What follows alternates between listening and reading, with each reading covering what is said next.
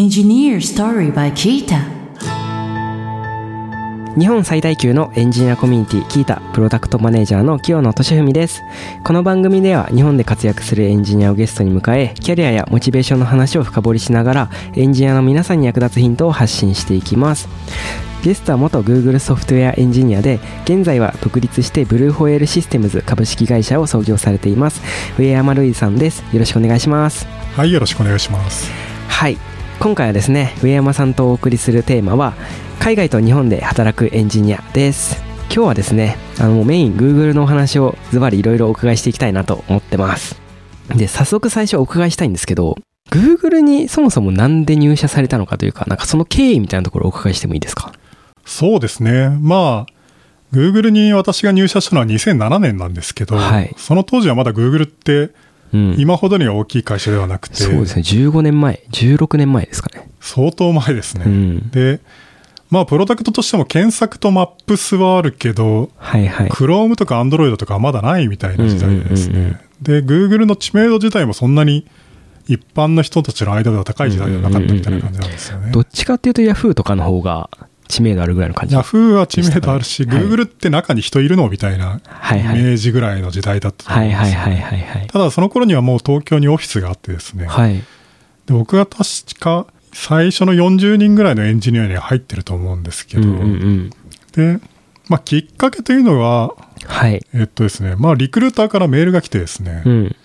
まあそういうところの会社ってどんどんアウトリーチをしていて、はいはい、で人にとにかく声かけてるんですよね、うん、で う, うちの会社に興味ありませんかみたいなの で,、うん、でそこにのこのこ行ってみると、うん、入社してくださいとかじゃなくて入社試験を受けてくださいなんです、はい、大体落ちるんですけど、はい、ただ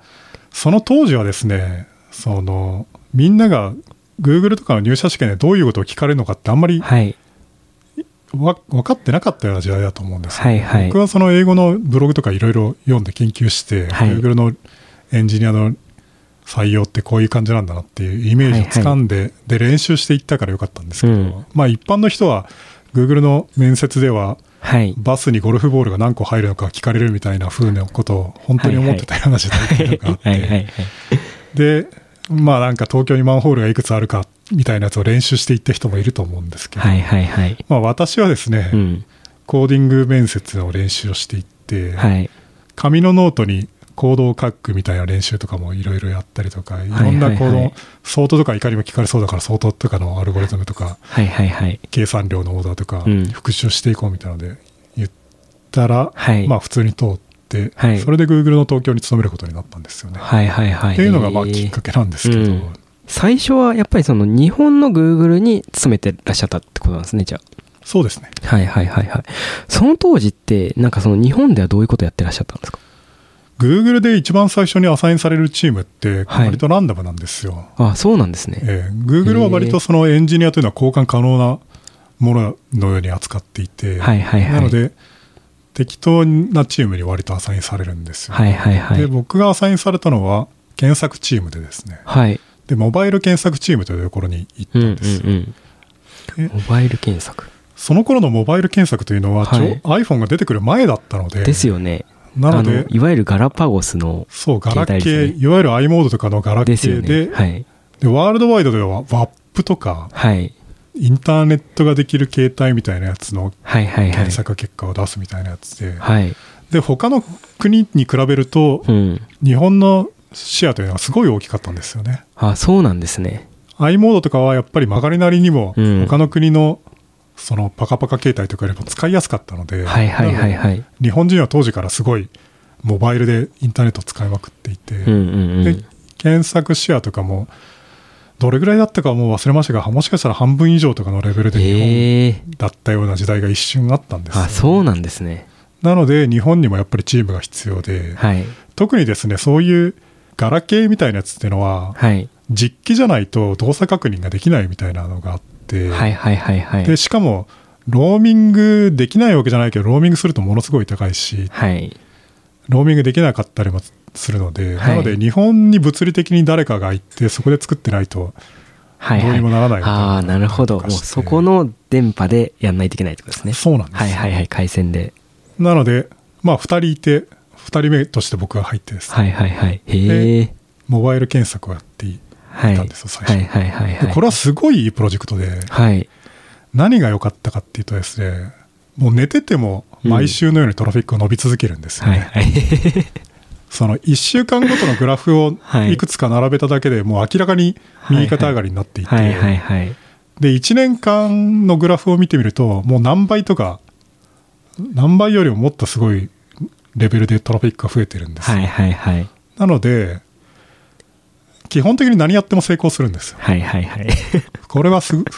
非常に素晴らしいプロジェクトで、はいはい、自分たちがすごいちゃんとやってるから伸びてるのか、うん、いいポジションにいるから伸びてるのかどっちも区別できないですけど、でも、はいはい、やっぱり自分のやってるプロジェクトが成功するっていうのはすごい重要なことなので、うん、まあすごい幸運なことではあったと思います、えー、そうなんですね。ちょうどその頃って Google 自体もすごいこう成長してるタイミングだったみたいな感じなんですかね。やっぱそんだけ伸びてるってことは。そうですね、まあ、未だにずっと成長はしてると思いますけど、ただ何十パーセントも成長してるみたいなっていうのはやっぱり鈍化しているので、うんはいはいはい、なので当時はもっとすごい勢いで伸びていたっていうのはまあ間違いないと思います、ねはいはいはいはいはい、で、まあ、今のポジションをキープしてやるべきことをちゃんとやっていけばどんどん伸びるし、うんうん、まだまだ市場もあるしみたいなのはみんな知っているっていう状態で、うんうんうん、なのでまあイケイケどんどんですよね。はいはいはいはいはいはい。なるほど。なんかそこら辺をこうモバイル検索のところ取り組んでるタイミングにせんななねんとかですもんね。だから当時 iPhone も出てくるぐらいのタイミングですか。その後ちょうど iPhone が出てくる前ぐらいで、はいはいはい、にせんはちねんに iPhone って出てきたと思うんですよね。ですよね。はい。一番最初にアメリカで発売されて、はい、でその頃にはなんというかアップルマニアのための携帯電話的な感じ で,、うんうんうん、でスティーブ・ジョブズ自体も iPhone の発表会でまず世界シェア いちパーセント を目指すって発言してるんですよね、はいはいはいまあ、そういう世界で、うん、今となっては いちパーセント って信じられない低い目標ですけど、ねはい、なのでただまあすごい面白そうなデバイスではあるので僕アメリカに行った時に使わせてもらって、うんうん、へえこんなもんかと思ったんですけど、うんうん、そしたらあれよあれというよという間に iPhone が広まり、うん、Android も出てきて、はい、でモバイル検索チームはあっという間にそっちのスマホの方にけその開発体制が全体的にシフトしちゃったんですよね、うんうん、ああそうなんですね。ガラケーというのはレガシー扱いになって、はいはいはいはい、でもう新規リソースというのはほとんど全部スマホ向けの検索としてやるみたいな、はいはいはいはいはい、そういうのがですねガラケー向けだといろんな技術的制約があってできないことというのはたくさんあって、うん、例えばページ全体のサイズが さんじゅっキロバイト までみたいなすごい厳しいのが、えーはい、JavaScript は使えないとかはいはい、はい、いろいろ苦しかったけど、うん、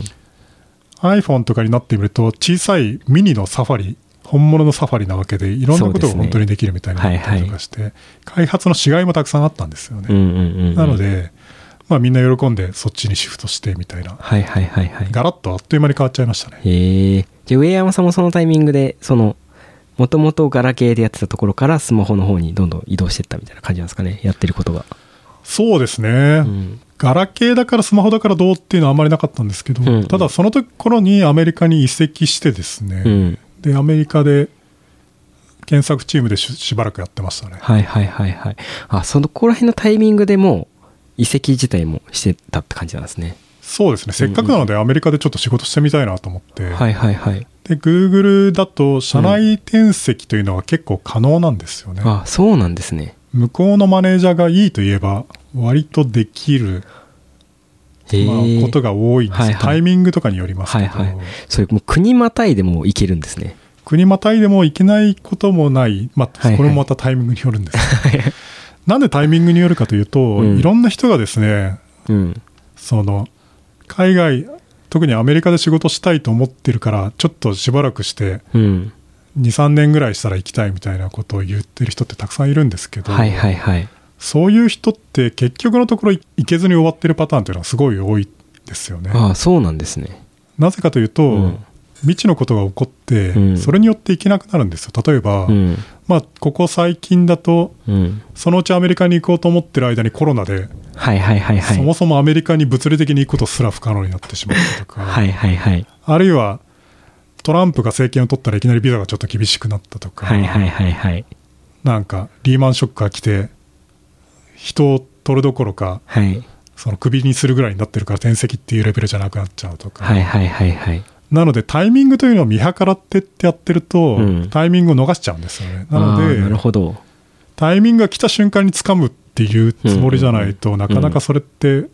実現しないことだと思うんですよ。なので、うん、僕はその時に今のタイミングだったらアメリカに行くウィンドウが空いてるから、まあ、とりあえず行っとくかと思って、はいはいはい、はい、行ってみたんですよ。へえ、じゃあわりかし即決で行ったんですか？もうまあもともとそうですね、入社した直後からアメリカに転籍させてくれって言っていて、はい、でまあそれでできたって感じですね。へえ、あ、そうなんですね。なんかその転籍するところもちょっといろいろお伺いしてみたいんですけど、なんか転籍するタイミングって英語自体は喋れたんですか？いや、あんまり喋れなかったというか、まあ人よりは喋れると思いますけど、はい、でもあんまり未だに得意じゃないですけど、はいはいはいはい、えー、なかなか言語って難しいんですよね。しかも僕多分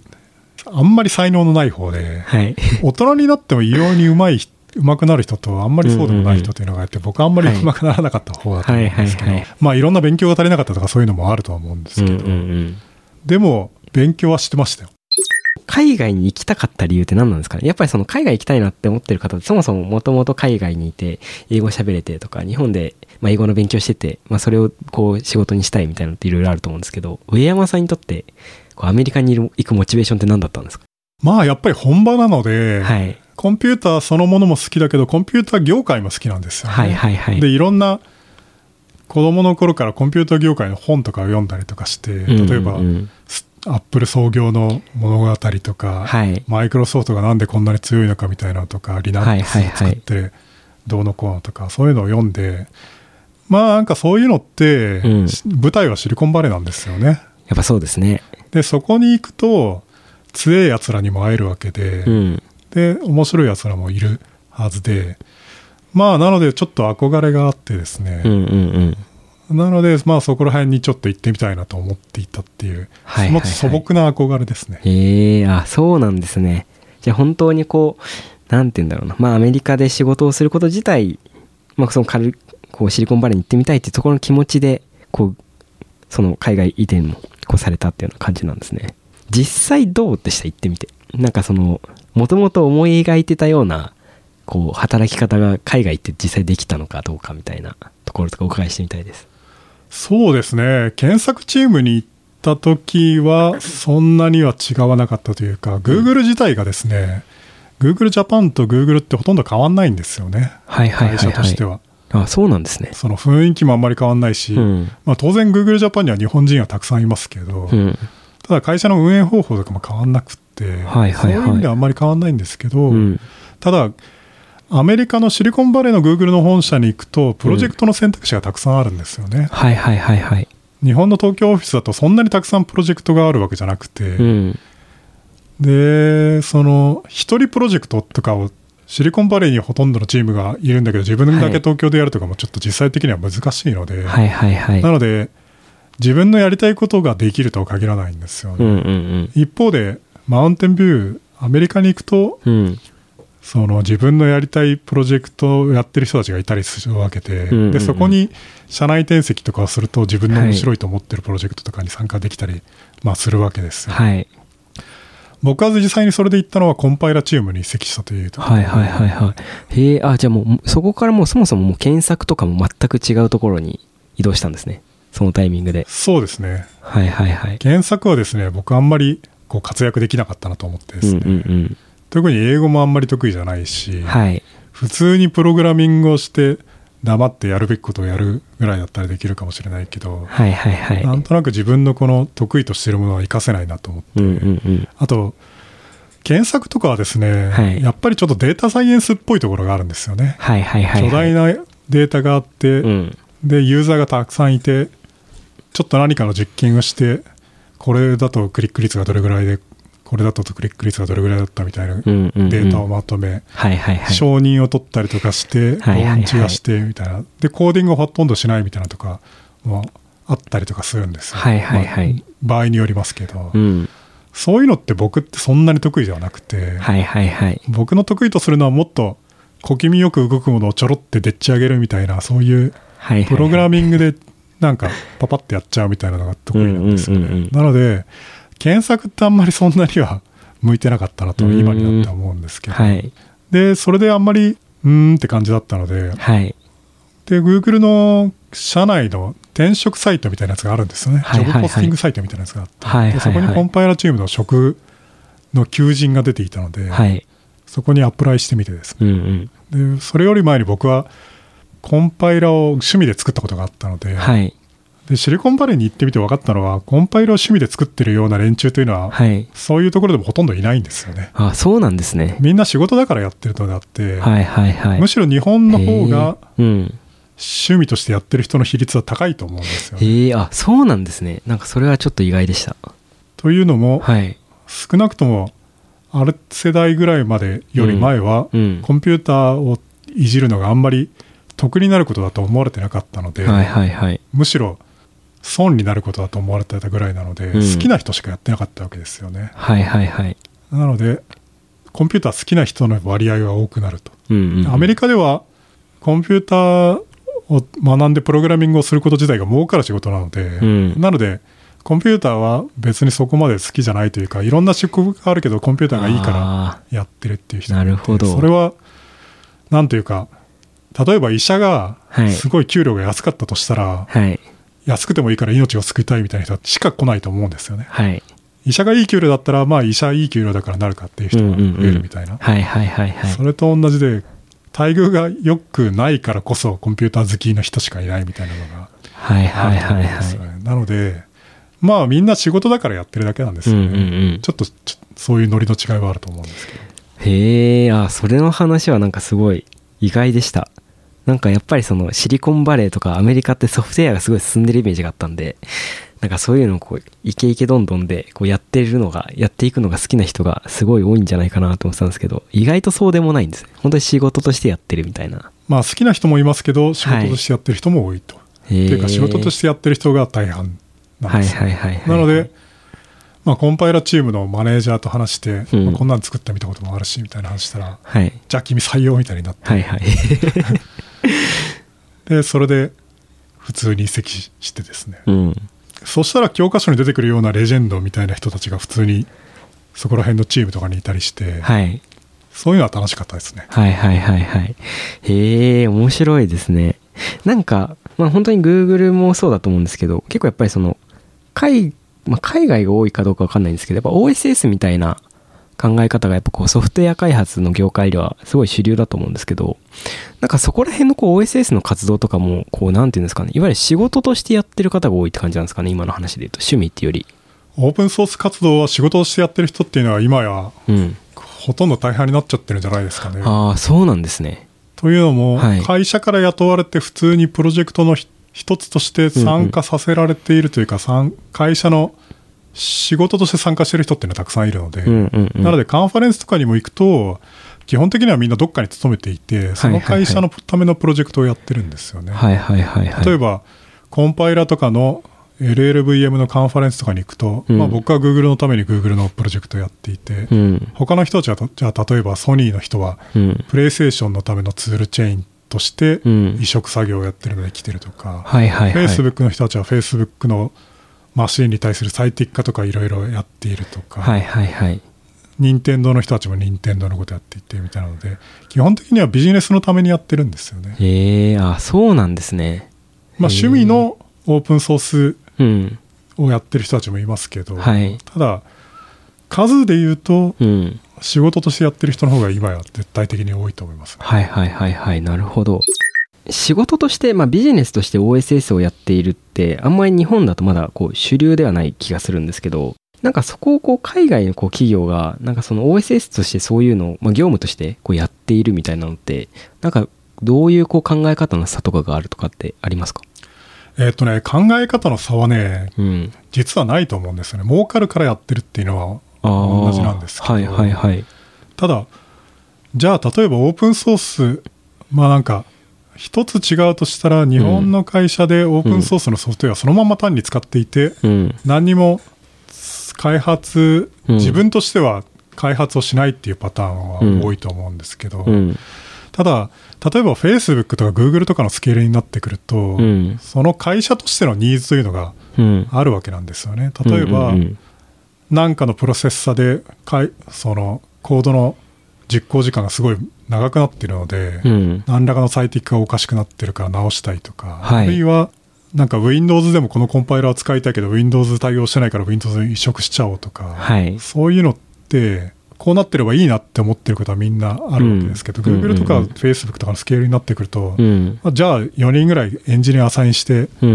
にさんねんのプロジェクトやっちゃうかみたいなこともできちゃうわけなんですよね。そうですね。でそれをですねオープンソースとしてやらないっていうのは逆に不自然で、うん、うんというのも元々のコンパイラがオープンソースなので、はい、なのでオープンソースの開発オープンソースのそのソフトウェアを単に改良するっていう方向になるわけなんですよね。はいはいはいはい。でパッチをですねいろんな改良を加えてそれを公開しなくてもいいっちゃいいんですけど、はい、そうすると、はい、そのアップデートしたときに、はい、元のソフトがアップデートしたときに移植地獄になるので、はいはいはいはい、追いつくのってほとんど無理なんですよね。はいはいはい、そのメンテし続けるっていうのが無理なので、うんうん、なので、まあ、最適解としてはオープンソースのプロジェクトに直接参加して、はい、自分の欲しい機能っていうのを直接発しちゃって、うん、でそこの中でずっとメンテしていくっていうそうするとあー、なるほど。いろんなコンフリクトっていうのも未然に防げるし、はいはいはい、単にビジネス上の判断としてやっていって、はい、ボランティア精神でやってるとかではないんですよね。はいはいはいはい、まあ当然営利企業なので、はいはいはい、じゃあもう本当になんかそこら辺のこうなんていうんですかね、まあ、いわゆる相乗りをこううまくすることで、まあ、ビジネスのスケールのスピードをこう高めていくために一個戦略としてそういう オーエスエス っていうところをまあやっているみたいなそういう感じなんですかね。そうですね。いろんな理由があり得ると思うんですよ、うん、一つは単に自分たちだけで開発しててもいいところないから、うん、既存のオープンソースをその改良していくっていうのが一つあると思うんです、はいはいはい、もうまた別にあるのは業界の標準的なポジションを取るっていうのもあると思っていて、はいはいはい、例えば Kubernetes とか、はい、なんか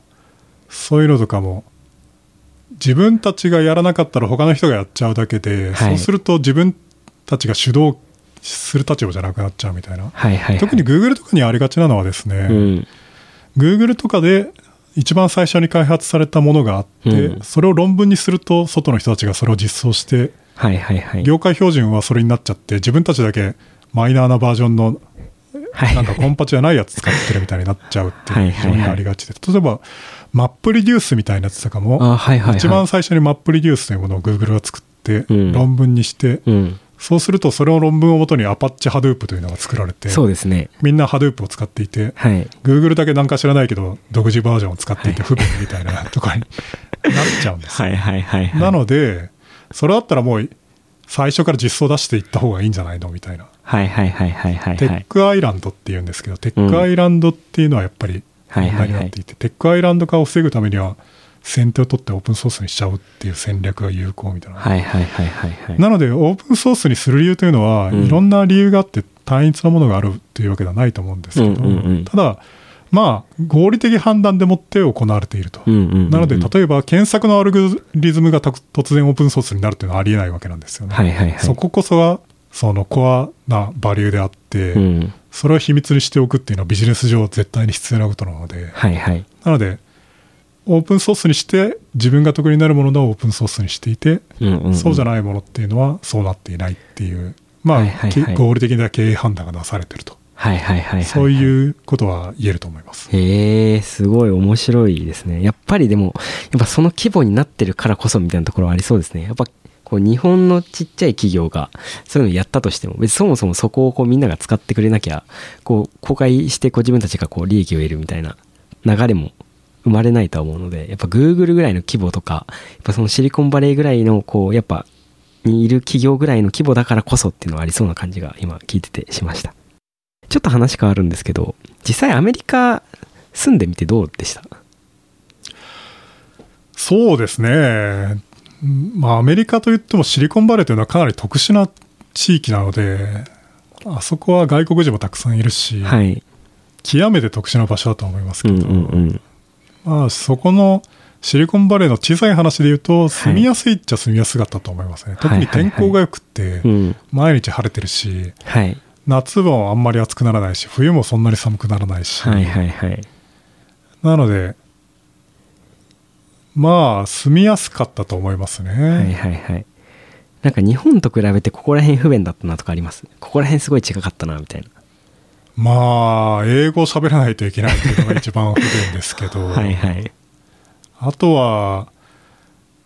家がボロかったなっていうのとかあるけど、えー、あ、そうなんですね。なんか建築基準とか建築規制とか結構厳しくって、家とかもあんまり古いんですよね。はいはいはいはいはい。まあ新しい家もないわけじゃないですけど、うん、なのでシリコンバレーとかに行くと基本的には上から見下ろすと、はいはい、森みたいになってるんですよね。木がたくさん生えていて、あ、そんな感じなんです。で、家はにかい建て、せいぜいにかい建てだったりとかして、はい、僕なんかの住んでた家なんか平屋でしたからね。へえ、あ、そうなんですね。そうなんですよ。なのでコンピューターの発達してるけど、はい、建築技術の発達してないスチームパンク的世界観っていうか、はい、そういう感じで。へえ、面白いですね。えー、意外でした。なんかすごいもう綺麗な建物がいっぱい建ってるみたいな、なんかそんな印象でした。そう、湾岸のマンションみたいなビルがたくさん建ってるかというと、はい、全く逆で、はい、日本でいうと多分筑波とかが近いだと思いますけど、はい、あ、あんな感じなんですね。道路があって、はい、家があって、はい、森があってみたいな。はいはいはいはい。へえ、面白いな。すごい、それも意外でした。ちょっと最後の質問をお伺いしたいんですけど、まあ、本当に上山さん日本でも働いたこともあるし、海外でもまあ、こう働いたっていうまあ経験があると思うんですけど、こう結論、日本で働くのと日本あの海外で働くのどっちの方がこうなんて言うんだろうな、まあ、良かったなって思いますか？そうですね、仕事という意味ではアメリカの方がまあいいと思いますね。 Google ジャパンとか、うんうん、ジャパンとかだと、はい、だ全然変わんないんですけど、はい、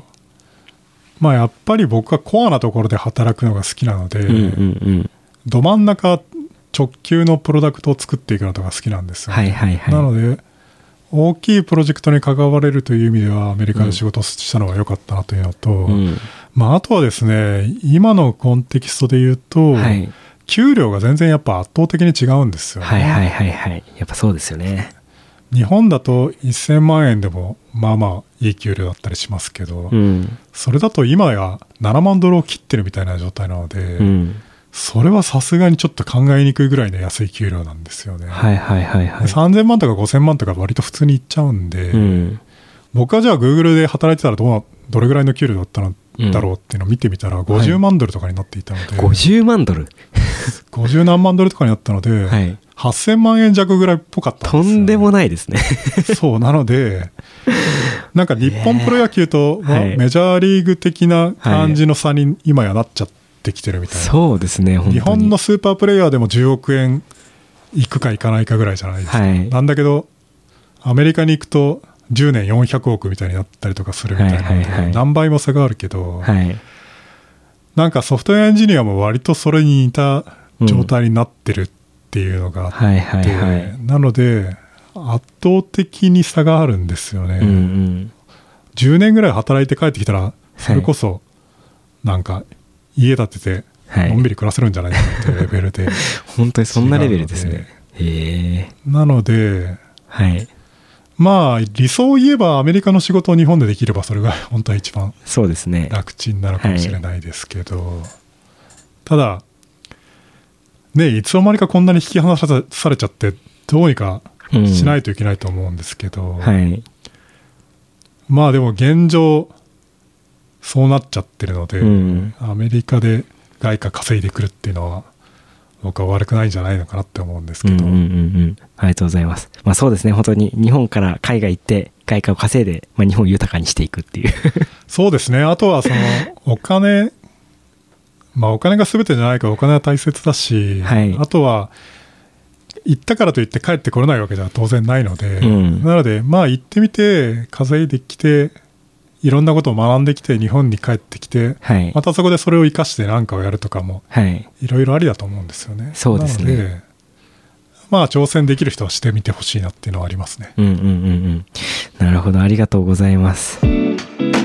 上山さん、今日はありがとうございました。まだまだですね、お話ししたりないので、次回もですね、上山さんとお送りできればなと思います。今回はですね、もう Google についていろいろお伺いをしてきました。いやー、やっぱり海外で働くのすごい夢があるなってすごいお話聞いてて感じました。さて、この番組では感想や質問、リクエストなどをお待ちしております。番組詳細欄にあるリンクよりお気軽にご投稿ください。 X ではハッシュタグエンジニアストーリーをつけてポストしてください。そして Apple Podcast や Spotify のポッドキャストではレビューもできますので、こちらにも感想を書いてもらえると嬉しいです。キータ株式会社はエンジニアを最高に幸せにするというミッションのもと、エンジニアに関する知識を記録共有するためのサービスキータ、エンジニアと企業のマッチングサービスキータジョブズ、社内向け情報共有サービスキータチームを運営しています。ぜひカタカナでキータと検索してチェックしてみてください。お相手はキータプロダクトマネージャーの清野俊文でした。